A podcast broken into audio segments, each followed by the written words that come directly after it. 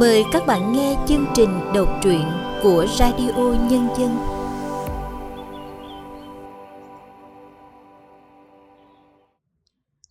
Xin chào các bạn đang đến với chương trình đọc truyện của Radio Nhân Dân. Thưa các bạn, hôm nay chúng tôi xin giới thiệu đến các bạn truyện ngắn Vị Sơn Cước của tác giả Nguyễn Thu Hằng qua sự thể hiện của Lâm Ngạn.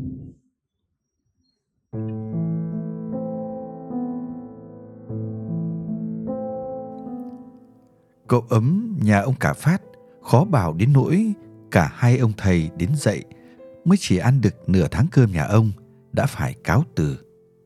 Có mỗi một con trai mà chữ Thịnh Hiền không biết thì vàng bạc của cải nhiều mà làm gì. Ông cả Phát thở dài mệt mỏi. Lão Bò, người hầu già an ủi: phải tìm cho cậu ấy một thầy đồ thật kiên tâm, gắng sức, may ra mới vỡ vạc được.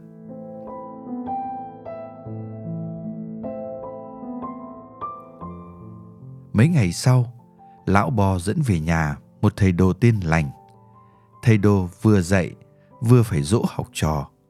Vì cái đầu của Phú lúc nào cũng u u có tiếng sáo diều, còn chân tay thì không lúc nào ngơi nghịch. Tan buổi học, Dinh, chị gái Phú, bê lên mời thầy một chén trà tươi. Hương trà mong manh lan đầy miệng chén. Thầy Lành vừa nhấp giọng thì Phú đã nhoài người. Chén trà sóng sánh, nước xanh tràn vào áo thầy. Buổi học thứ hai, Phú ngồi tập viết chỉ được một lúc. Rồi cậu nằng nặc kéo tay thầy lôi lên nương chè sau nhà, nơi Dinh đang thoăn thoắt hái lá. Thầy Lành mặc cả, cho hái chè tới lúc nắng lên thì vào học. Phú gật đầu. Dinh đứng nép vào cánh cửa, chén trà ngan ngát trên tay. Nhắc thấy bóng Dinh, Phú chạy ra kéo tay vào: chị học với em đi. Phú nắm tay Dinh dạy viết mấy chữ cậu vừa mới học. Thầy Lành ngồi tựa lưng vào ghế thưởng trà. Hình như có một đầm sen đầu hạ đang nở hoa trong miệng chén, phả hương vào thầy.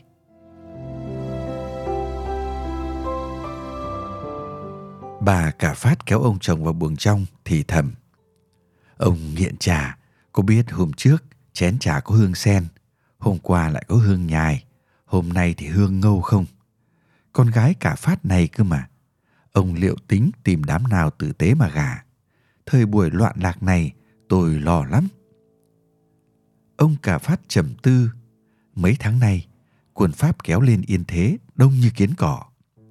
Đề Thám và các tướng lĩnh đều đã bị tàn sát, khởi nghĩa thất bại. Ông chẳng dám về quê dỗ mẹ vì loạn lạc, lờ ngơ mất đầu như chơi. Trang trại của ông trên này, lính Pháp vào cướp bóc phá hoại còn hơn cả thổ phỉ. Con gái không dám ra đường. Con Dinh cũng phải tìm chỗ mà gả chồng, nhưng cũng phải là nơi tử tế mới gả.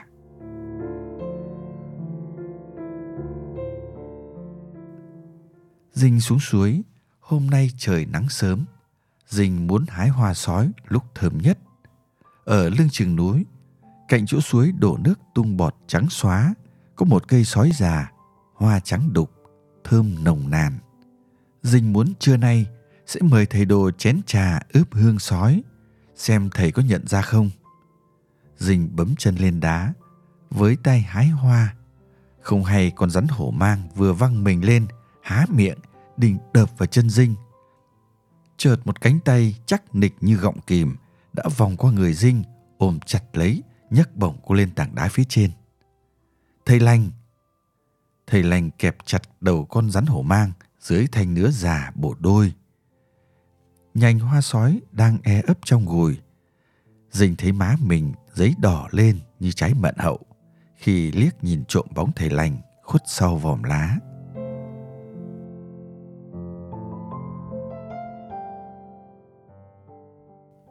Nhành hoa sói trong gùi như nhún nhảy theo bước chân Dinh. Bỗng A Rao từ trong bụi chuối lao ra như con trồn.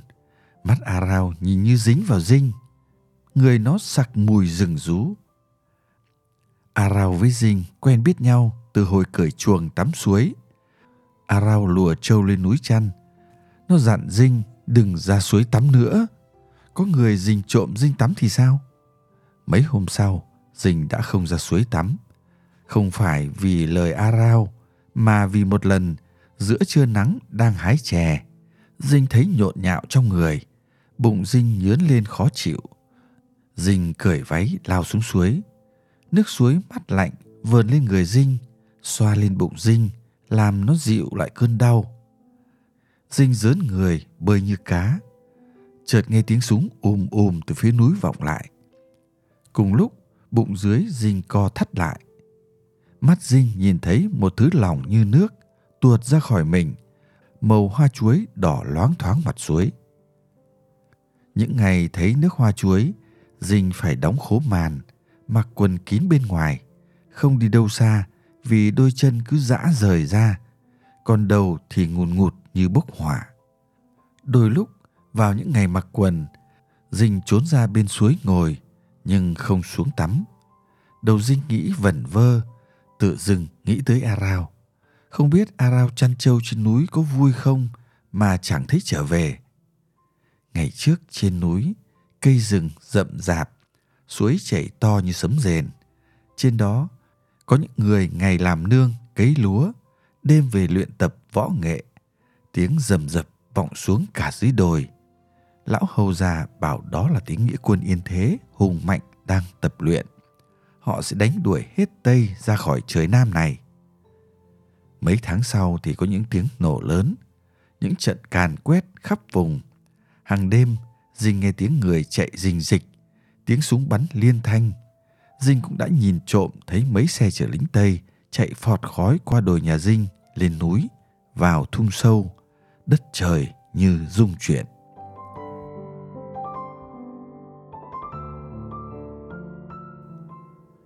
Bây giờ trên núi đã yên tĩnh lại, không còn nghĩa quân, không còn lính tráng nào cả. Khởi nghĩa đã bị dập tắt.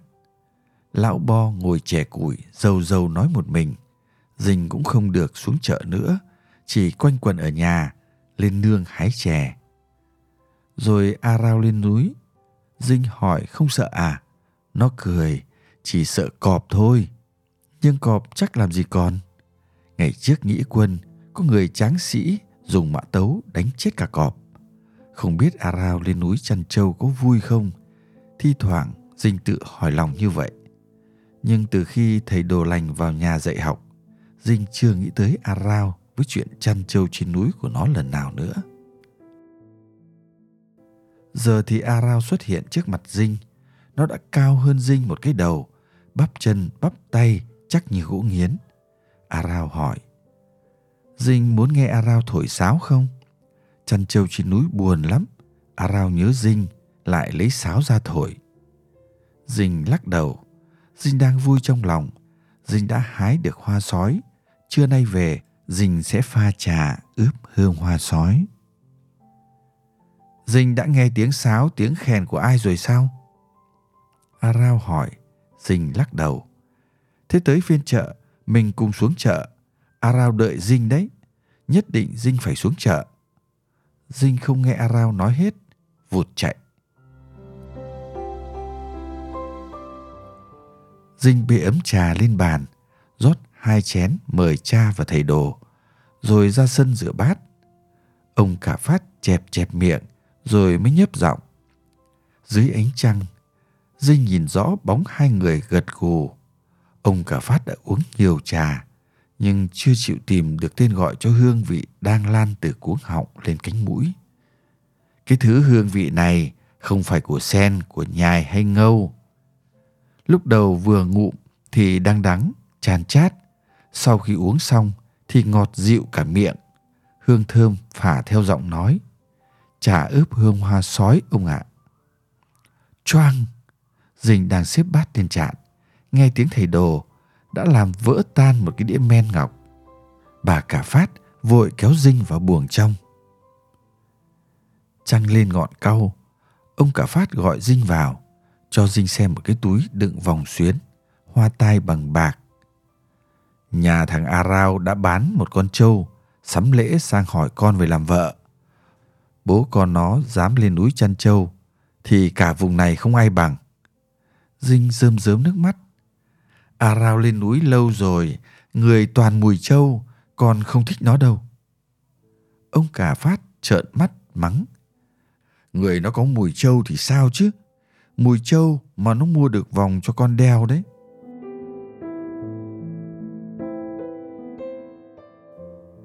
A Rao đợi Dinh bên suối, nhìn thấy cổ, tay Dinh đeo vòng vàng, vòng bạc nó mới mua thì vui ra mặt. A Rao dắt Dinh xuống chợ chơi, mua cho Dinh áo váy đẹp nữa. Dinh gỡ chiếc vòng ở cổ, ở tay đưa trả lại cho A Rao. Bố mẹ cứ bắt đeo thôi, Dinh không làm vợ A Rao đâu. Vòng đây, xuống chợ mà tìm đứa con gái khác đi. Dinh đi, A Rao chặn lại. Mắt nó ngầu đỏ. A Rao chỉ lấy Dinh, A Rao sẽ giết đứa nào dám cướp vợ của A Rao. Vừa nói, nó vừa túm ống quần Dinh, xoạc. Một bên ống quần rách toạc tới tận đùi. Dinh sợ hãi, lấy tay che. A Rao vẫn lồng lên như hổ đói. Tại cái quần này phải không? Nó xui Dinh mặc quần tây ống bó như con trai dưới xuôi phải không? Để Dinh như con chim đủ lông cánh thì bay khỏi rừng núi này phải không? A Rao căm nó. Hôm nay A Rao phải cướp được Dinh về làm vợ. A Rao lao vào Dinh. Dinh giãy giụa, kêu gào, cào cấu. A Rao quật ngã Dinh, rồi ôm giết, lăn vào lùm cây. A Rao xé áo Dinh, lộ đôi bầu vú căng lên như trái đào. A Rao định cúi đầu vào đấy mà cắn một miếng, thì bỗng đoàng, tiếng súng nổ váng óc, khói sộc ra sát miệng nó. Hai thằng lính mũi lõ xuất hiện. A Rao bị lôi sềnh sệch ra khỏi lùm cây. Hai thằng Tây giương súng vào bụng A Rao, định nhả đạn. A Rao lạy vái liên hồi, rút một số vòng vàng, vòng bạc mà Dinh vừa trả đưa hết cho hai thằng. Chúng cầm lên xem, gật gù nói cút đi. A Rao cút. Quay lại, thấy Dinh trong bụi cây. Như hổ ngửi thấy mùi máu. Một thằng Tây nhảy cẫng lên, vứt súng cho thằng bạn. Đoạn cởi quần áo, chui vào lùm cây, vật ngửa Dinh xuống đống lá khô, dứt nốt những mảnh vải rách trên người Dinh xuống. Chợt bên ngoài có tiếng chân huỳnh huỳnh, tiếng mã tấu vèo vèo trong gió, tiếng hộc ra như lợn bị chọc tiết. Gã vội rời Dinh, ngẩng lên. Thằng bạn nó đã gục xuống đường, máu chảy một vệt dài như suối. Gã luống cuống vùng dậy, thì vút, một cái lông chim có tẩm thuốc độc đã dính vào giữa trán. Gã phật ngửa xuống đống lá khô, mắt trợn ngược lên trời. Dinh lồm ngồm bò dậy, Đồ Lành xuất hiện, vội vàng cởi áo khoác choàng cho Dinh. Dinh khóc tức tưởi. Thầy Đồ vội bế Dinh xốc lên, rồi chạy vụt đi như một cơn lốc.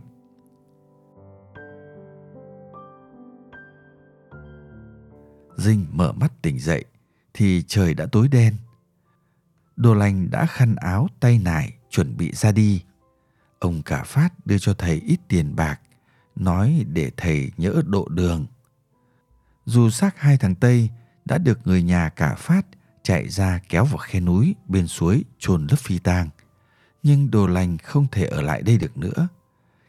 Cái ngón đánh úp bằng mạ tấu với tài phi tên lông chim của thầy chỉ có thể là nghĩa quân yên thế, là người trên núi xuống mới làm được. Điều này ai cũng biết, nhưng không ai dám nói ra, sợ tài vách mạch rừng. Thầy Đồ Lành chắp tay tạ từ. Khi bóng Đồ Lành khuất sau rặng chuối đang bung bẹ, thì Dinh vùng chạy theo. Bà cả Phát kêu lên, cuống cuồng ôm chặt để giữ con gái lại. Dinh quỳ sụp đất lạy cha mẹ, van khóc xin đi theo để nâng khăn sửa túi cho thầy Đồ, dù phải tới chân trời góc bể.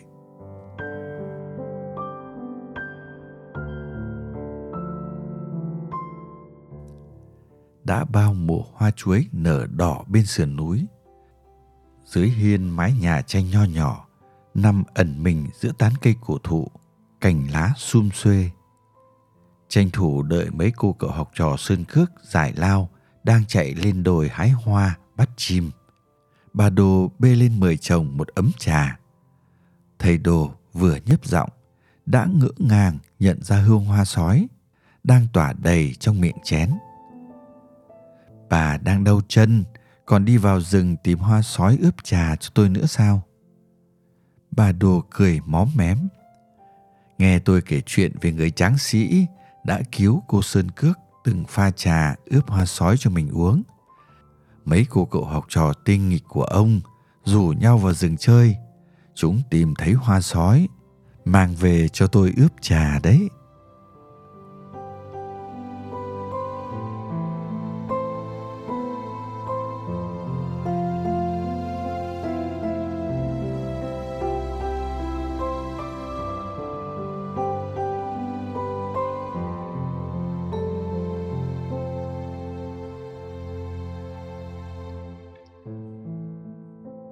Các bạn vừa nghe xong tác phẩm Vị Sơn Cước của tác giả Nguyễn Thu Hằng qua sự thể hiện của Lâm Ngạn. Sau đây, nhà văn Võ Thị Xuân Hà sẽ chia sẻ những cảm nhận của mình về tác phẩm này. Vị Sơn Cước đúng là hương vị của núi rừng mà cuộc khởi nghĩa yên thế, loáng thoáng như cây bức dựa cho câu chuyện thêm phần huyền bí và mặn mòi. Là một câu chuyện tình yêu, nhưng Vị Sơn Cước chứa đủ tất cả những diễn biến thời cuộc trong những năm tháng mà dân tộc Việt đang phải trải qua, sự cướp bóc, chém giết của thực dân Pháp và Tây Sai. Sinh mệnh con người mảnh như thân cây ngọn cỏ, có thể bị xâm phạm và hủy diệt bất cứ lúc nào.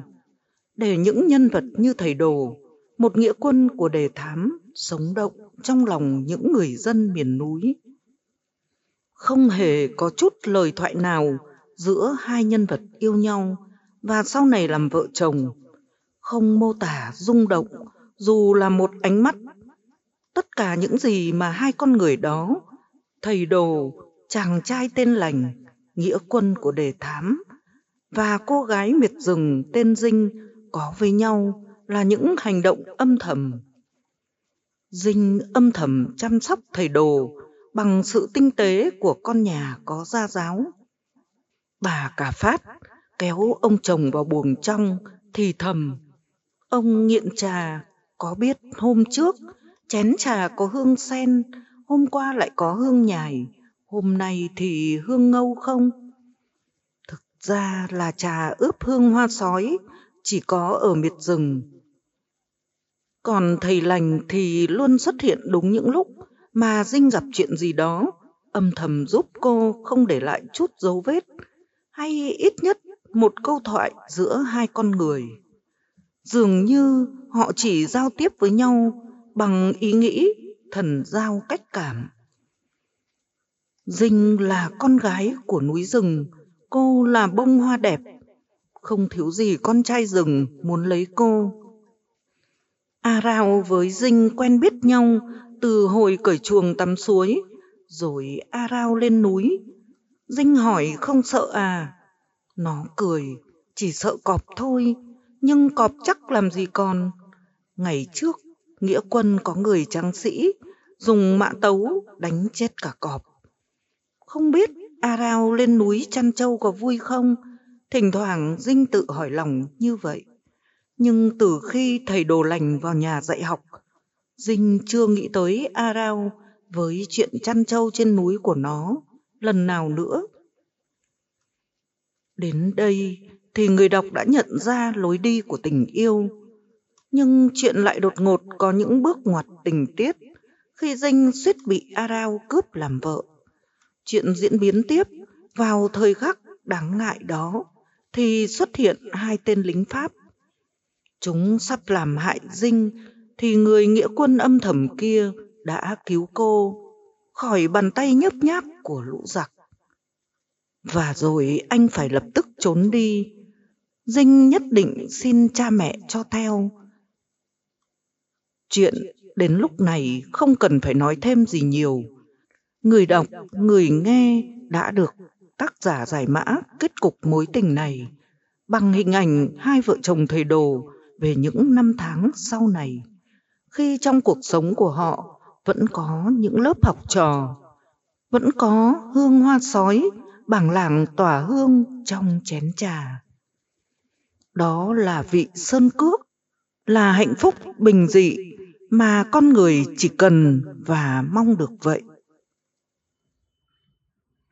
Các bạn thân mến, chương trình đọc truyện của Radio Nhân Dân đến đây xin tạm dừng. Cảm ơn các bạn đã chú ý lắng nghe. Hẹn gặp lại các bạn trong các chương trình sau.